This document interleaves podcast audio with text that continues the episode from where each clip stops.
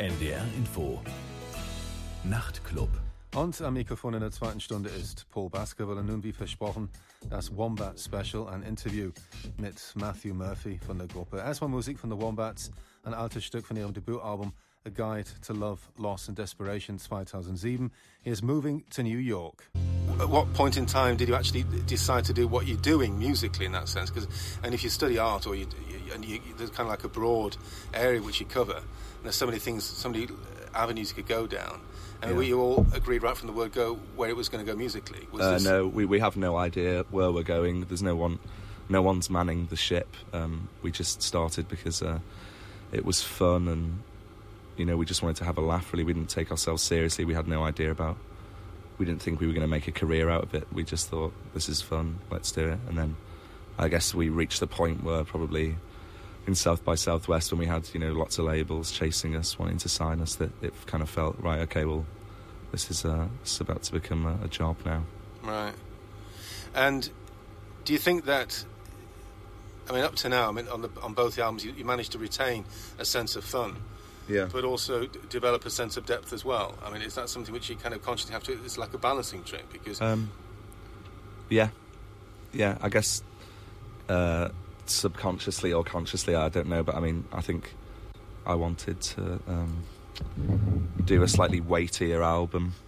Some of the songs on the first album sound uh, really happy and carefree, but the underlying um, messages, or you know, they're not very happy at all, really. Um, so, I guess maybe I, wanted to put that more in the fro- in the forefront. Well, we all did, really. do you think that most people are aware of the fact that the songs weren't all that happy, really, deep down? No, Do you think Well- people just took it at face value? yeah, I think so. Yeah.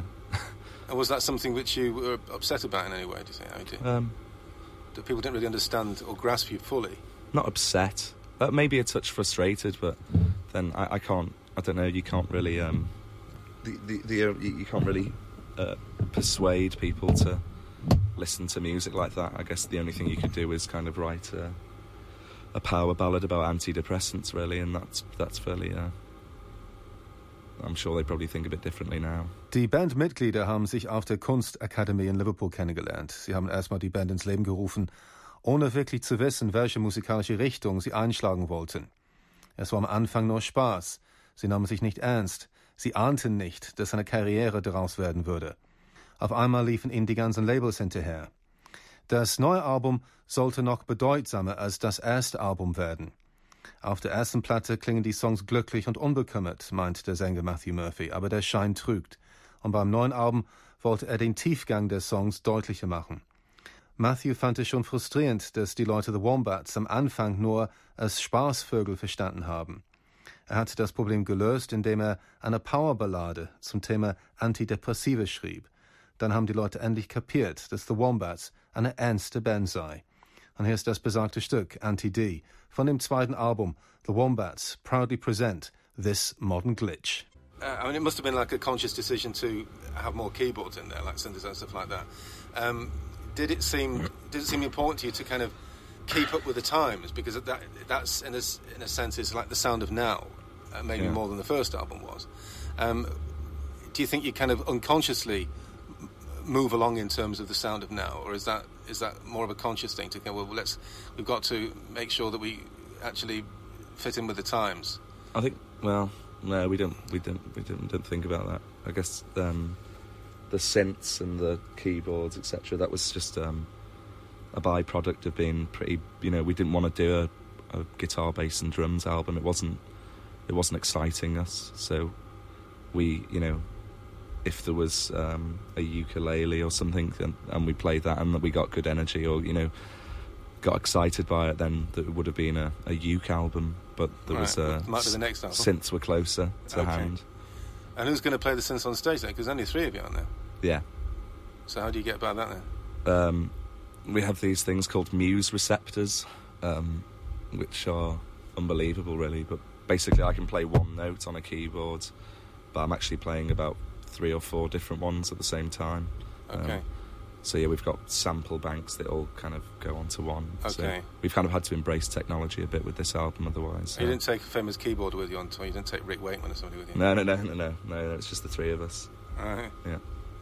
And do you think it's of relevance the fact that it's just uh, the three of you? I mean, do you think there's a a special kind of dynamics about just being three? I mean, a lot of people have four or five, obviously. Yeah. I mean, was that a, again a conscious decision to keep it down to three? Do you think it, there is something special about that for you? Yeah, I guess so. I think it would be easier with a fourth member a little bit, but um, we like a we love a good struggle. So you just can't get somebody to join the band then? To, No, to I, I, it'd be weird. I think. Well, there was four of us in, uh, uh, when we started. A guy called Ben, who he moved back to um, LA, and then when he left, we, the songs that we had, his parts were missing, so we just um, Dan and Todd sang them instead, and that's where all the harmonies came from. It was basically Ben's guitar parts that we were singing, and then I guess that's where all the wooing, doing, and ours come from. Right. Wir wollten keine einfache Gitarrenplatte machen. Es hätte auch kein Ukulele-Album werden können, wenn wir ein Ukulele griffbereit gehabt hätten. Aber es wurde eben ein Keyboard-lastiges Album. Wir verwenden sogenannte Muse Receptors auf der Bühne, sagt Matthew. Das bedeutet, dass wenn ich eine Note spiele, spiele ich in Wirklichkeit gleich vier Noten. So kann ich Gitarre und Keyboard mehr oder weniger gleichzeitig spielen. Wir haben uns mit der neuesten Technologie auseinandersetzen müssen, um diese Platte live umsetzen zu können. Wir sind immer noch zu dritt. Es wäre einfacher, ein viertes Bandmitglied zu haben, aber ein Trio zu sein ist eine größere Herausforderung. Als wir angefangen haben, waren wir sogar zu viert. Der zweite Gitarrist Ben ging nach LA zurück. Nachdem er die Band verließ, fehlten seine Gitarrenparts. Dan und Todd haben seine Parts als Harmonien gesungen. So entwickelte sich unser Stil. Und here's ist jetzt Our Perfect Disease von dem zweiten Album The Wombats proudly presents this modern glitch. The fact that you come from Liverpool, um, do you think that is something which has, uh, do you think that kind of accompanies you all through the years now, or is it something which is only really of, of relevance and importance to begin with as a starting point? Yeah, of course. Yeah, yeah. No, I guess it is part of our identity, and if it wasn't for Liverpool, we wouldn't, you know, we wouldn't be musicians because the music scene in Liverpool it's so helpful and supportive. If you've got half a song, almost broken guitar amp, someone is gonna put you on and give you a gig and give you some free drinks for the for the pleasure and So that's how you started with half a song, Yeah, a without- broken, a broken string. kind of yeah. W- without people like that, then there would be no good bands from Liverpool. Right. Um, so I guess yeah, it's very important to us. Obviously, it's a rich musical heritage, and we're very proud of it.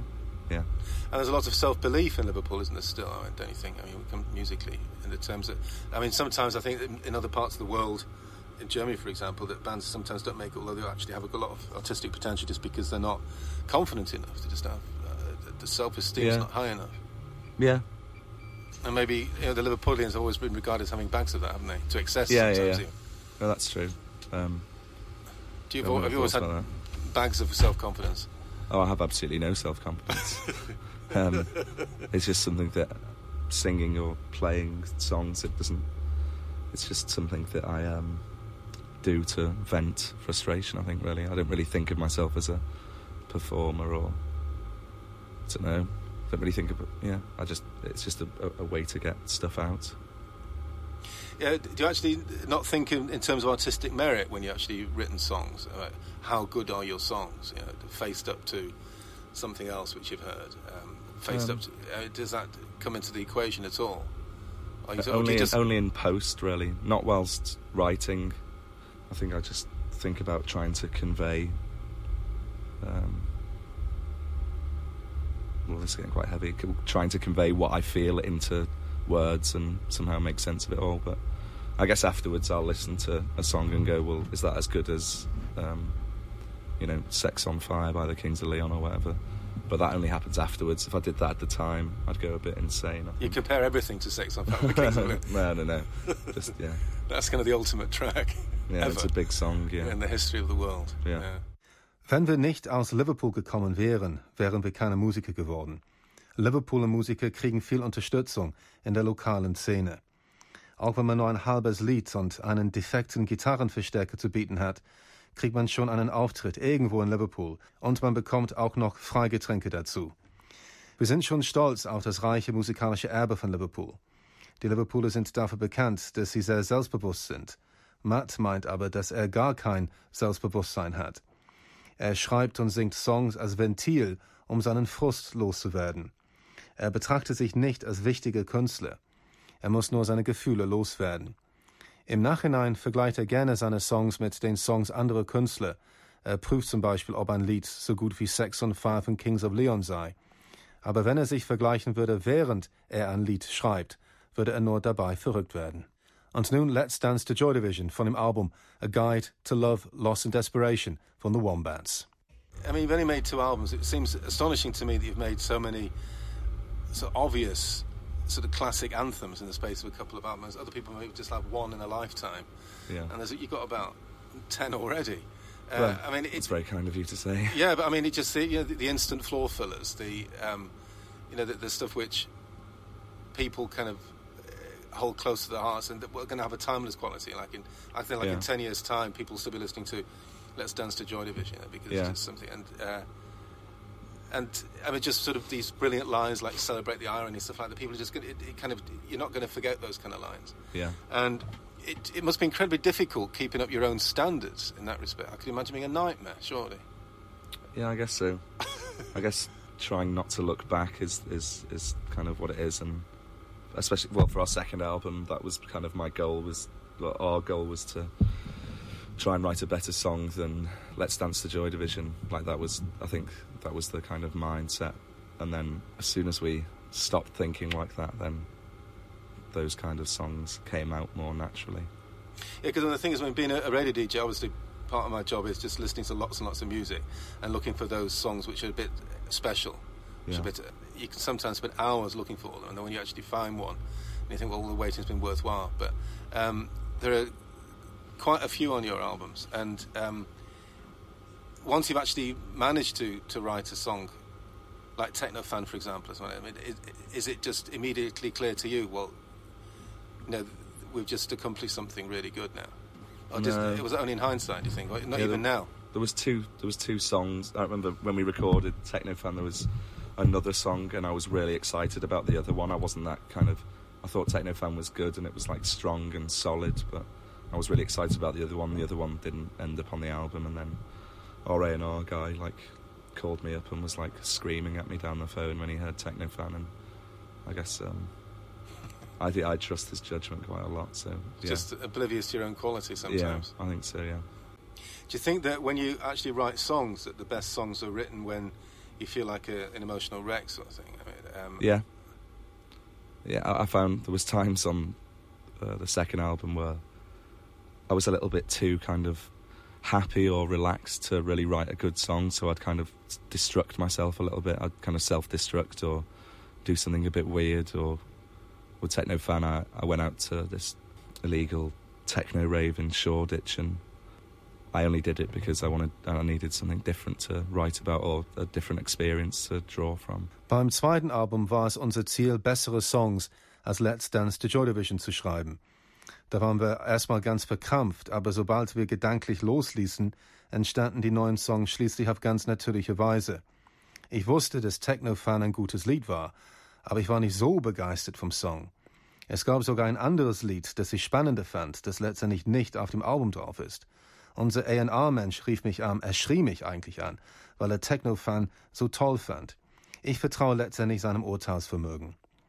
Es gab Zeiten vor der zweiten Platte, in der ich zu entspannt drauf war, um kreativ zu sein, also bin ich bewusst selbstzerstörerisch geworden, um den kreativen Geist zu fördern.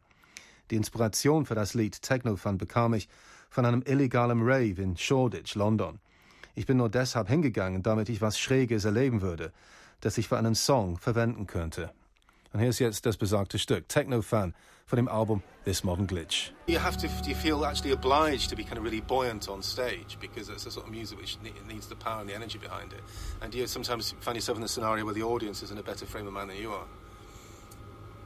I don't feel compelled to jump around. I don't really jump around that much in comparison to Todd or anything, but it's You've um, got to sing as well, haven't you? yeah. You start singing out of tune if you're jumping around too much. yeah, yeah. Um, and he uh, and I guess we kind of we get a little bit addicted to seeing other people dance. I don't know. It just feels natural, really. And I'm, I'm sure the sort of band that gets loads of of fan mail from people who uh, claim that they can really identify with what you're saying in your songs because the thing is, I mean, you express yourself in terms that people are going to understand. I think I think that's something which has got. I mean, it's one of the great one of the great tradition of working class British music. The fact that it doesn't get over intellectual and people can actually, no matter what kind of background they come from, you know, they can actually understand the message. I think that's sort of really important. I'm not saying it's simplistic, but it's it's not, to my mind, uh, any with with any kind of reasonable amount of intelligence is going to be able to understand what you're trying to convey. Yeah. It's not going to be cryptic. No, no, no. I, yeah, the easiest way to connect, really. I don't, yeah. I'm not into, uh, we don't want to write the wastelands or any kind of, you know, something that's like a heavy text. We just want people to feel the same way we do.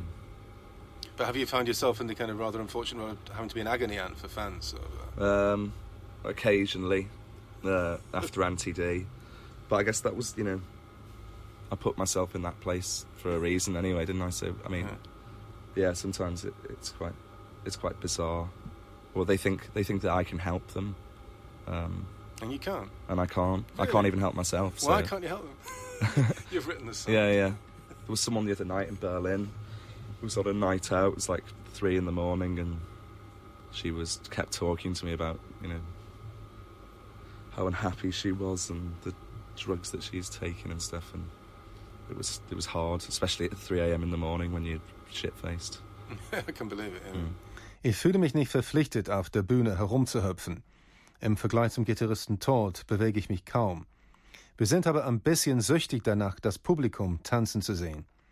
Wir sind sehr bodenständig. Wir wollen keine schwierigen Texte schreiben, wie das epische Gedicht Das wüste Land von T.S. Eliot. Wir wollen, dass die Leute sich leicht mit uns identifizieren können. Ich muss gelegentlich für die Fans die Kummerkastentante spielen, weil ich ein Lied wie Anti-D geschrieben habe. Die Leute glauben, ich kann ihnen helfen. Dabei kann ich mir nicht mal selbst helfen. Als wir gerade in Berlin waren, waren wir nachts unterwegs und um drei Uhr morgens hat eine Frau mich um Hilfe gebeten, weil sie unglücklich ist und zu viele Drogen nimmt. Es ist schwierig, jemandem Rat zu geben, wenn es drei Uhr morgens ist und man ist selber besoffen. Und hier ist jetzt 1996 von dem Album The Wombats proudly present this modern glitch. I mean, you're getting quite well known now, and I can imagine it being really important for the Wombat fans to actually feel connected to, to you, and that you, they don't kind of regard you as being a, a kind of like a Bono sort of figure on a, on a pedestal somewhere, Yeah. having more of a, a very kind of basic, down to earth communication with them. I mean, do you think that could become futile if you became too commercially successful? Well, it just becomes more difficult. I think. I mean, I don't want to. We don't want to have a smoke screen between us and the fans, and where you know, whenever we get a chance, we'll go out and sign things or talk to people or hang out with them. You know, it's not uncommon for us to like be hanging around with some people backstage after a show and end up go out, you know, having drinks with them and stuff. We like to keep as close as possible. I guess if things get bigger and uh, better. It's probably just uh, there's just going to be more of them. Actually, you remind me a bit of Marina and the Diamonds. I mean, obviously, you don't have a, a great deal of physical resemblance. Yeah, right. Thanks. Marina Diamond.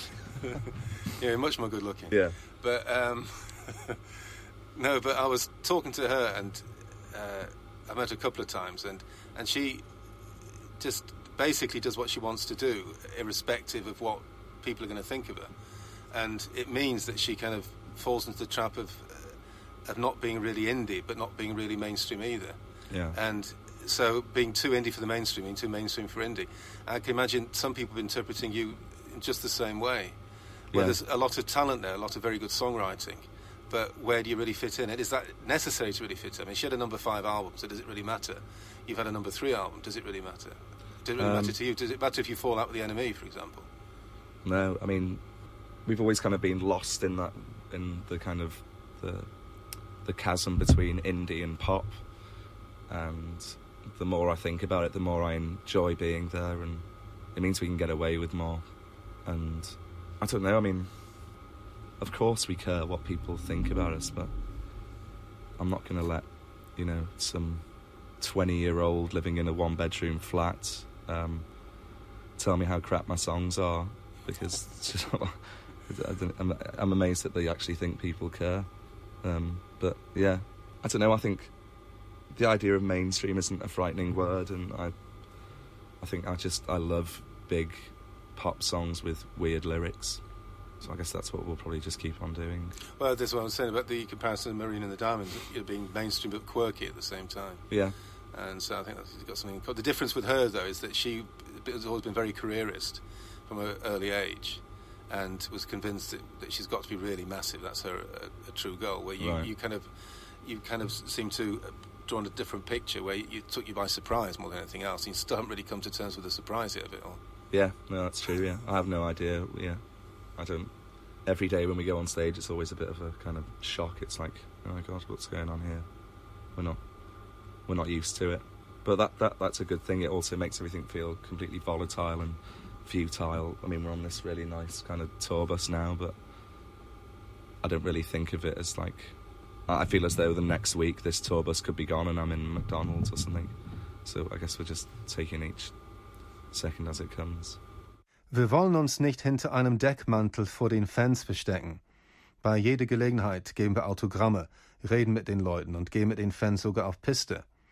Wenn wir noch prominenter wären, würde es einfach noch mehr Fans geben, die uns treffen müssten. Wir haben uns immer in der Kluft zwischen Indie und Pop befunden. Je mehr ich darüber nachdenke, desto mehr genieße ich diesen Status.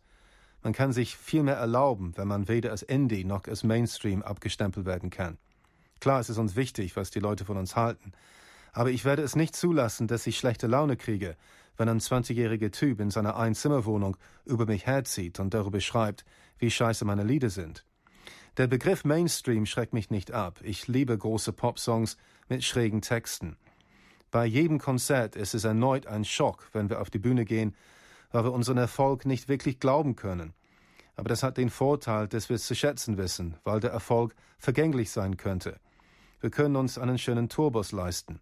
Ich könnte mir aber vorstellen, dass nächste Woche der Tourbus weg wäre und ich müsste bei McDonalds arbeiten.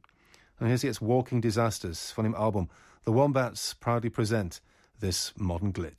I think that one of the important components of what you do is is the vocals because, and obviously you won't be a trained vocalist, will you? No, God, I wish I was. Um, well, you do wish you were because don't you think you'd lose something if you were? well, I mean, I've gone for, I've had lots of uh, classes. Well, not when I was in LA. I went to see this guy called Ron Anderson, and he's he does like you know Christina Aguilera. He's been an opera singer, and he got me singing properly, but it doesn't sound like me. When you sing properly? Yeah, yeah. It's so guttural that it it sounds kind of sounds like Phantom of the Opera or something. Um, so, yeah, because I am untrained, that's why I have so many problems with my voice. And taught, you know, playing an hour and a half uh, each night, singing for an hour and a half each night is takes its toll when you don't really know what you're doing. And can't you just take a few of the tricks you've been given as for training to actually without actually sounding like Phantom of the Opera. I mean, without turning into Andrew Lloyd Webber. Only really kind of how to warm up and warm down properly, I guess. Right. Okay. Uh, and then when I'm actually on stage, it's anyone's guess, I think. But it's interesting because the, the, the kind of the, the, happy sound to the music, in some ways, belies the fact that um, the songs aren't really happy at all. But it obviously it, it, underlines the fact that that is the ultimate, your ultimate goal. Presumably, you know, you're striving to be happy, yeah. not, not really getting there. Is yeah. that right? I guess so. Yeah. I always think of like Dan and Todd as my kind of like psychotherapists, and when I bring a song in or whatever, and then they start playing on it, it just makes it sound so happy. It's such a double-edged sword. Uh, yeah. Yeah. Do you think you're ever going to make it then? Make that, what? That stage of happiness then? No, probably not. no. I'm happy on stage. That's that's all that that's all that matters, I guess. I suppose it's important that all three of you have the feeling you're actually all developing at the same pace together. Yeah. And there's not one of you going off in leaps and bounds and the one staying behind. I mean, yeah. That's important, isn't it? Yeah, I think we we, we, we, we work.